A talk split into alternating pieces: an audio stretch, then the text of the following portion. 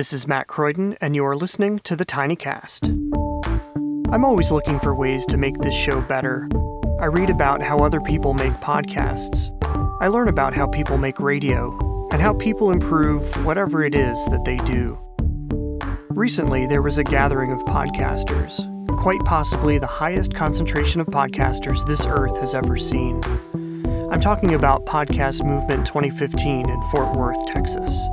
I wasn't able to go, but thanks to social media and Periscope, I learned a lot anyway. One of my favorite sessions, not surprisingly, was by Roman Mars.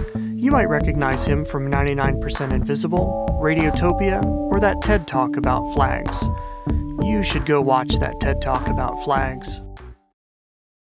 He opened with a miniature episode of 99% Invisible. He then boiled down all the questions he gets into just one How do I get to do what you do? In the process of answering this question, he hit on what is probably the best explanation of how great radio is made. In one slide, he walked through the 37 steps between having an idea and hitting the publish button. Don't worry, it's not that scary. At least two of these steps involve eating at a Pakistani buffet. But this slide captures more than anything else the sheer amount of work that goes into making great radio. To paraphrase the great Helen Zaltzman, podcasting is a crap hobby, but a great job. It turns out that I'm pretty bad at picking hobbies.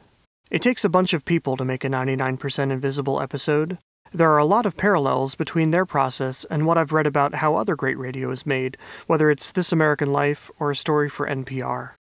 As someone who tries to make great radio all on my own, I think a lot of this can be scaled down to a one person show. Okay, here we go. If you can, if your format allows for it, write a script in your own voice. When I'm writing a script for this show, I can hear myself saying it as I write. I think that's a good thing. Once you've written your script, you can now do the most important thing you can possibly do you edit. And you edit again. And then you can go to the Pakistani buffet.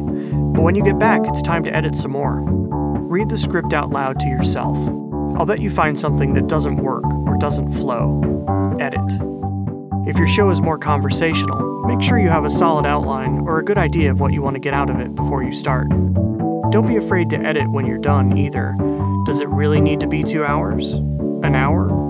45 minutes? Are there any side conversations that are really a distraction from the main idea? If you can, have a friend or loved one listen to or read your script before recording. Look for when their eyes glaze over.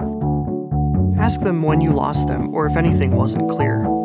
If you're trying to get a point across, ask them to explain it back to you. If they can't, you still have work to do. Another thing you can do during the editing process is have someone read your script and offer suggestions.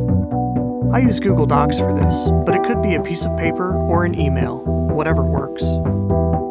I'm always brainstorming ideas for the show. Anytime I have an idea, I add a line or two to a note on my phone. You can't have a show without an idea. Another thing that works for me is to have multiple episodes in various stages of production.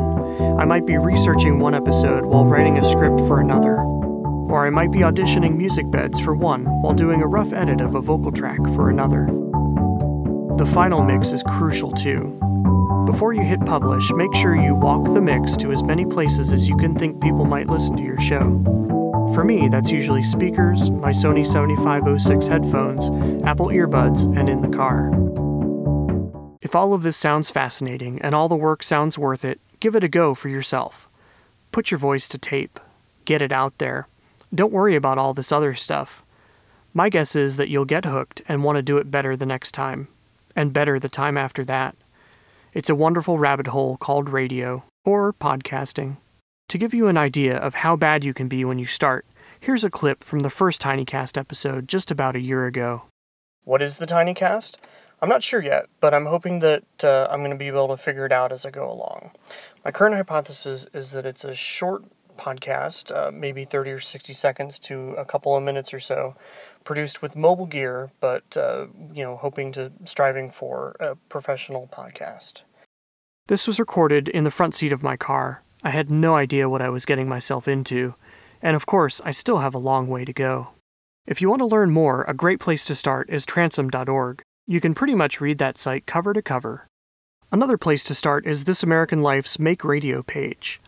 I'll add links and other resources to the show notes at tinycast.in. I also wrote up my current production process over at postneo.com. It might be really interesting or really boring, depending on what you're into.